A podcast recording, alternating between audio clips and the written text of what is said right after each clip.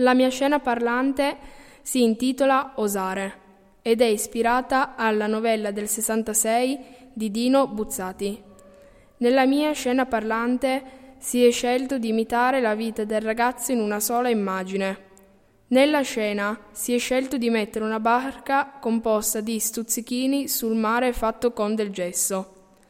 La barca rappresenta la sua casa, cioè il luogo dove lui ha passato la sua vita dopo suo padre. Poi si è messo un mostro marino che rappresenta il colombre, la bestia della poesia.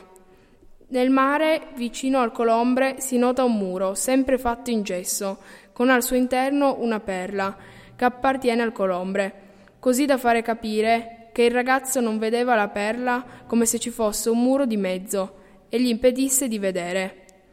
Infine ci sono due uomini sulla barca con uno specchio di mezzo, uno giovane e uno vecchio. Ciò serve a rappresentare che la sua vita passa troppo velocemente e non riuscirà a viverla in pieno per paura del Leviatano.